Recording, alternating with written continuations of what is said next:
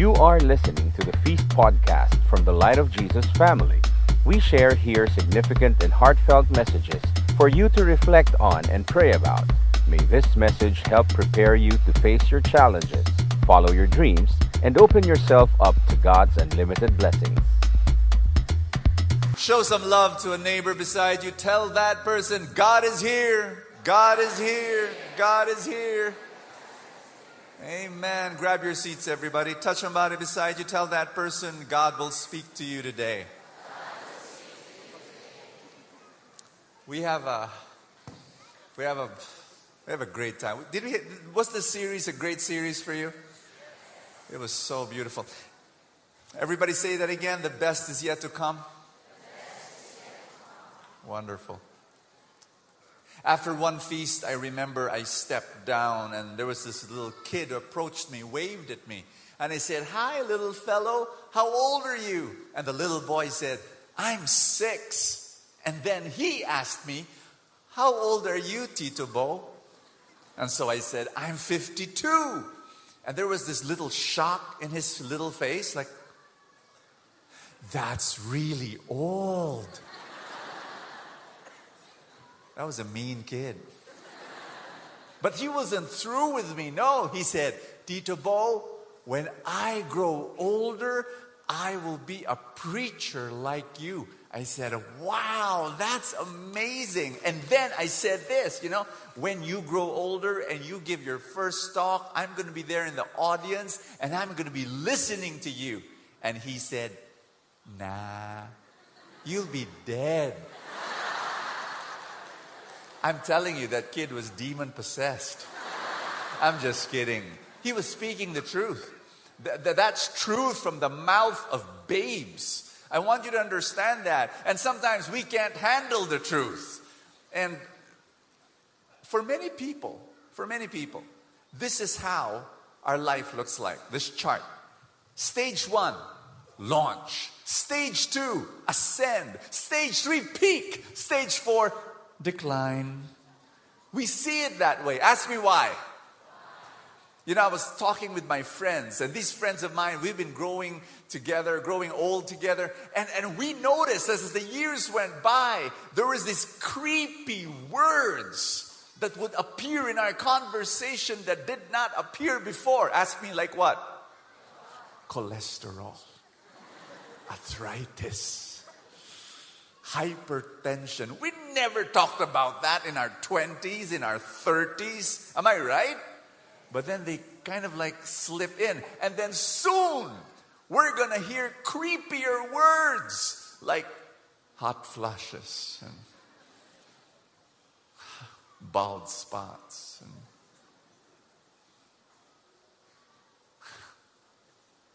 erectile dysfunction. I'm sorry. I have to be frank with you. But can I say something to you? Can I? You're not just a physical body. You're a soul. You have eternal life within you. Do I hear a loud amen? Amen. And I want to say this to you, that even if your body slowly goes away, it's your spirit. I believe this, that there is no end to spiritual growth. You can become better in the 4th stage of your life. You can grow more loving and more patient and more kind and more humble. Do I hear a loud amen? Amen. And so I believe life is like basketball. There are 4 quarters in a game. And in a game, the 4th quarter is the best quarter. It's the quarter that everyone looks for. It's a make or break, win or lose quarter. And so here's my belief. Look at that chart. I believe that's how it should look like. That the 4th stage can be the best stage of your life.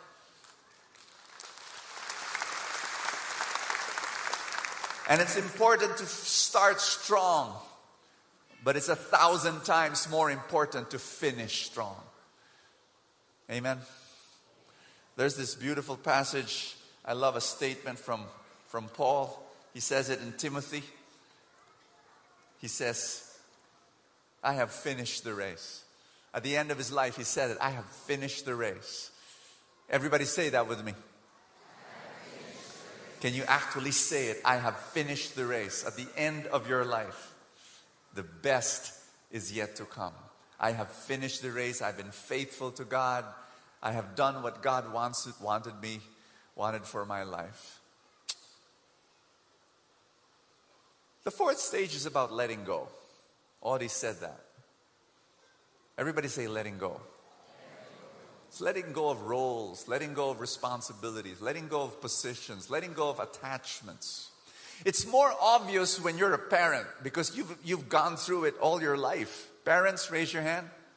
Parents, you've been changing hats all your life. Arun Gogna, my friend, says that there are three hats that you have to shift. As the kids are small, you wear the controlling hat. Everybody say controlling hat. And you should use that hat when they are small. If you do not control your kids, they will stick their stubby fingers in electric sockets. They will play with sharp knives. They will make the South Superhighway their playground. Yes or no? You know, my son, when he was 11, he had a girl playmate, 7 years old. The 7-year-old girl goes to my son and says, Francis, who will you marry? Will you marry me? I'm telling you, I had to wear the controlling hat or else there will be an early wedding in our family. He's only 11. No, thank you.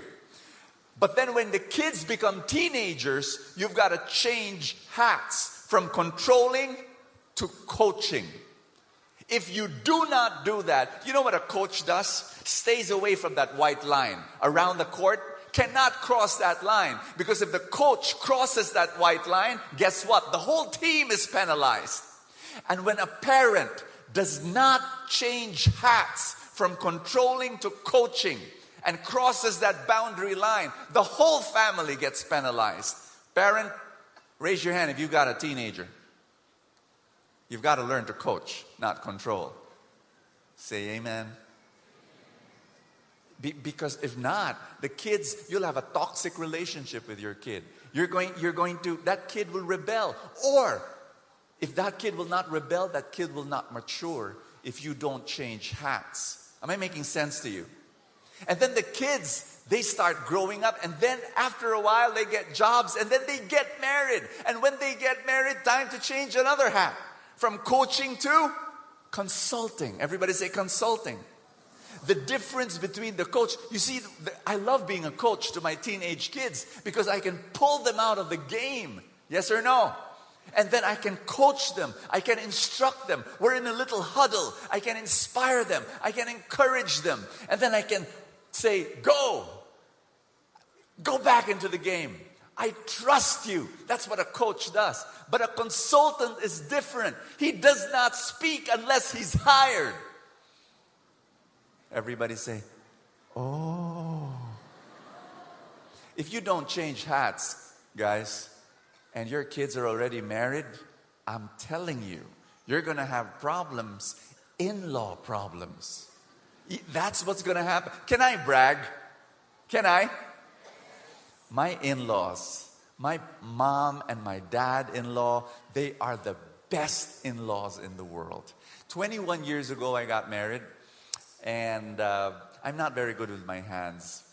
I'm really very clumsy, and I can't change a light bulb without breaking the house. You know, that's how bad I am. My father-in-law is an engineer, and he's so good. And so when my wife and I got married, you know, and something goes wrong in the house, you know, Daddy, your favorite son-in-law is here, you know, asking, and he would come with his toolbox and he'll fix, you know, the leaky roof. He's just so amazing. It's like I told my wife, my gosh, your parents are so amazing. They're there when we need them. And you know what? They never impose. We decided to homeschool our kids. And of course, at first they were in shock. Homeschool? You won't send them to school? You're going to do it by yourselves? Who will be their teacher? My wife said, me, your daughter. And I remember my mother-in-law said these words. She said, we don't know this homeschooling thing. We really don't. If you're going to ask us, we prefer that you send our grandchildren to a regular school. But they're just our grandchildren. They're your children. You decide. And whatever you decide will back you up 100%. That's a mother-in-law. That's a father-in-law. That's amazing. We've been homeschooling our kids all their lives. He's 19, our eldest son, and our youngest is 14, and it's been an amazing thing. Letting go is difficult. Let's admit that. I'm gonna advise anyone who's 50 years old and above, raise your hand. 50 and above. Everybody say, I'm listening. When you go home tonight or today, I want you to get 2 pieces of paper, put them on the table, close the door, lock yourself there for about 45 minutes, and do 2 documents. The living will and the last will. If you don't know how to do this, Google. I want you, this is serious. Do you love your children? You have to think about that. If you love your children, do these 2 documents if you're 50 and above. Because you do not want to confuse them and you don't want to give them conflict. What's a living will? You decide while you're still there, because what's going to happen to you when you're in critical condition? Would you want to be resuscitated? You can actually say, you know what? If God is calling me home, you don't have to resuscitate me. I can go, Or do you want a feeding tube? Or I don't know. It's just, do you want to actually go to the hospital or do you want to die at home? You can make decisions like that and write it down. And then if you want to edit along the way, after 1 month, 2 years, whatever, you can do the same thing. But write your date, sign it. In your own handwriting, it's a valid document. You can show it to your kids. You can even discuss it. You can even discuss it with your daughter. But the important thing is it's clear. And then the kids are not confused. I have a friend. You know what's his name in the family? Berdugo. I didn't even know what it meant. I had to research. It means villain. It means the bad guy. You know why? He was the one who pulled the plug of the life support system of his mom. He didn't want to do it. But no one wanted to do it. Of course, Kuya, ikaw na. Hindi, ayoko. Kuya, ikaw na. You do it, Well, me? I'm going to pull the plug. Hello. But if it's written down, it'll be so much better. There's no guilt. Am I making sense to you? You can even write down there, hey, so that there will be no unplugging, then don't plug it in the first place. I don't need a life support system if God is calling me home, if I'm in a coma or whatever. So, am I making sense to you? And then the second document is the last will. That's where you write down what goes to who. Like stuff. Yung mga lupain mo sa paso. This goes to my son. This goes to my daughter. The jewels, whatever. I mean, if you love your kids, then do it. But one of the benefits of doing these 2 documents, living will and last will, is this. Ask me what? It's for you. It's actually for you to gain wisdom of heart. Know the number of your days, says the book of Psalms, to understand. In fact, there are 2 things that I want to advise you so that you can learn to let go. The first is practical. The second is spiritual. The first is practical. If you're in stage 4 or nearing there, create a second act. Everybody say that with me. Louder. That's the time where instead of focusing on your role, you focus on your mission. Because those 2 are different. It's a time to let go. On July 11, that's my birthday, I turned 53. I know I look like 42, but I'm just kidding.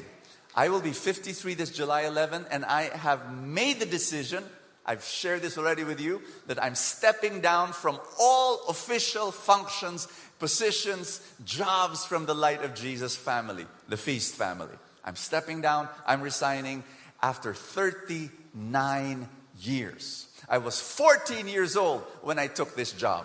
1980, in a small garage with 30 people. After 39 years, let me go.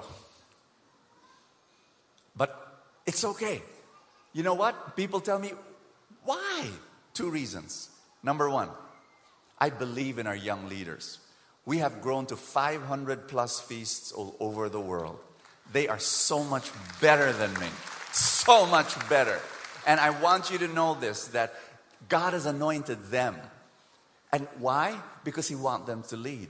Now listen to me. If I will not give them space for them to lead, I'm going to fight against the God who anointed them. And that's why I'm letting go. But there's a second reason. And the second reason is this. This movement is not about me. This movement is about Jesus. And I need to decrease so that He will increase. Now listen. You don't have to worry about me. Ask me why? I have a second act. My second act is, even without a position, even without a title, even without a job, I will still serve you.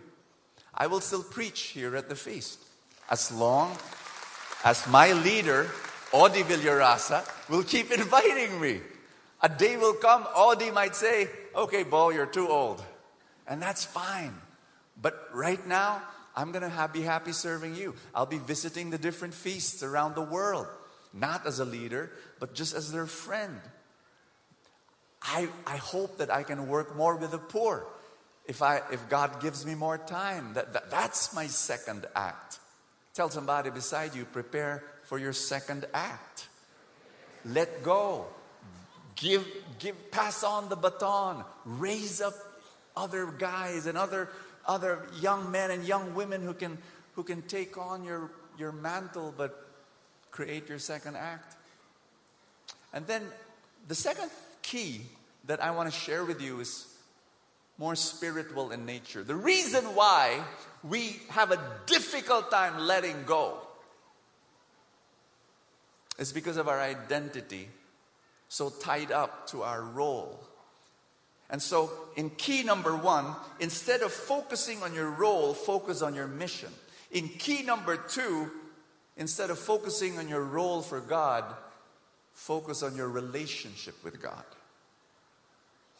That you are loved. That's who you are. I'm a preacher. But what if I lose my voice? And I can't preach anymore. Or what if I'm too old to preach? Or what if people don't invite me to preach anymore? Will I be a lesser human being? And the answer is no. Because there is one thing that no one can take away from me. I'm the beloved of God. That's who I am. That is Bo Sanchez. Loved by God. That's my identity. Can I invite you to stand up? And I'm going to read a passage from 2 Samuel, chapter 7. The central character of our series is David. And at the stage 4 of David's life, that wasn't pretty. We went through the whole series, David the shepherd boy, David the warrior, David the king, and now David the dying king. Absalom, his son, did a coup d'etat, revolted, and it crushed David. One of the generals of David had to kill Absalom. What a life. When David was old and frail and lying down in his bed, another son, Adonijah, was grappling for power, trying to take over the kingdom. The last stage of his life was really sad. Can I say this to you? David may have been a great king, but he wasn't a great father. He did not probably spend time with his sons, passing on the values of humility and selflessness. This is just my guess, but you know, if people ask me, so did the king have regrets in his dying years? And I don't know, but if human nature is consistent, I guess. He was grieving for his failures.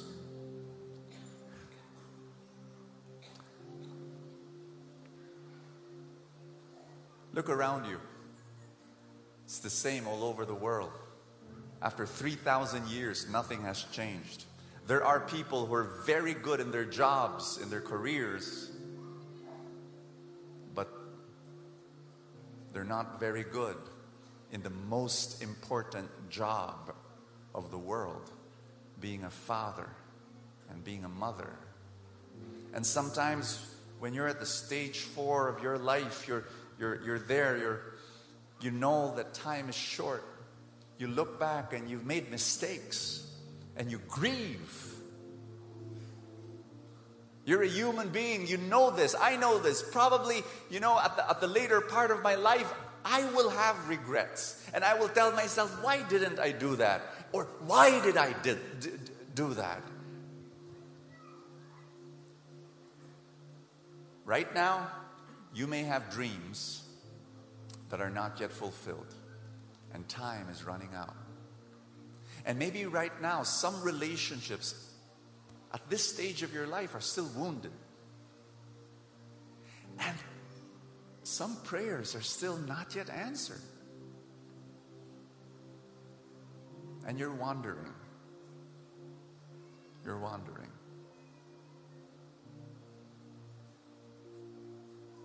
David must have thought of that. Especially when he received this promise, 2 Samuel 7, 16 to 17, God told him, your house and your kingdom shall endure before me forever. Your throne shall be established forever. That was a promise. And David, lying down in bed, God told me that. My kingdom will last forever.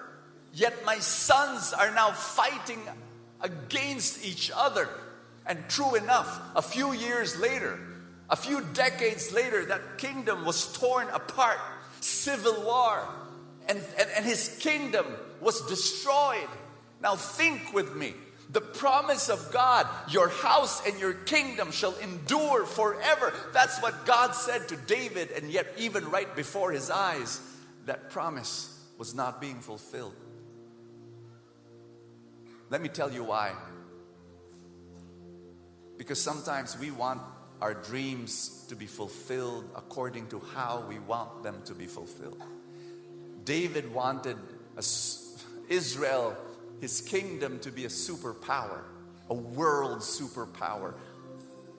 God had other plans. 1,000 years after David, Jesus was born, and he was from the house of David. And this Jesus and his kingdom will last forever, because this Jesus is the King of all kings and the Lord of all lords. And so the promise that was given to David came true, but not in his terms, not in his own timetable. And the promises that God has given to you, it will be fulfilled in his time. Now, I want you to think about this. Some people don't know this. When you have regrets, David did not believe in the afterlife the way you and I believe. David and most of the Jews of the Old Testament believe that when they die, that's it. Finito. Kaput. Gone. You don't exist. That's their belief.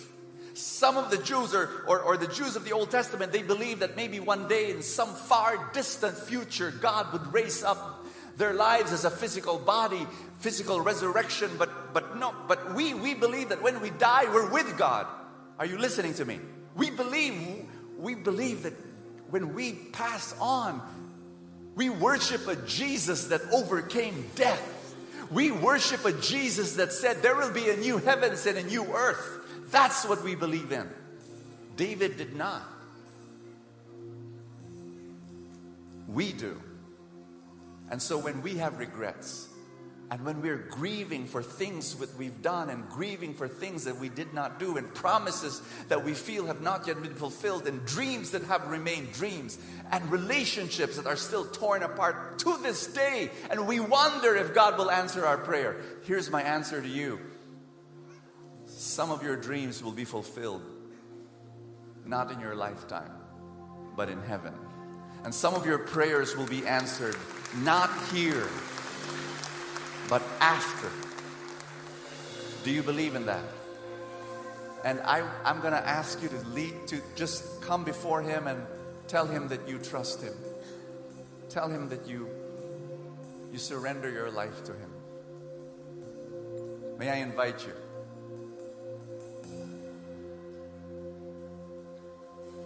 Everybody say this after me. Jesus, I believe the best is yet to come. I believe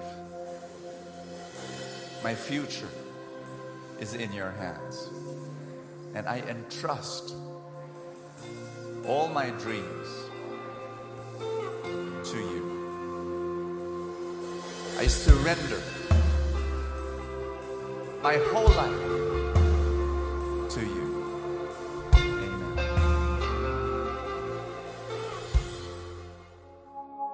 Thank you for listening to this podcast from the Light of Jesus family. For more messages like these, please visit lightfam.com/podcasts.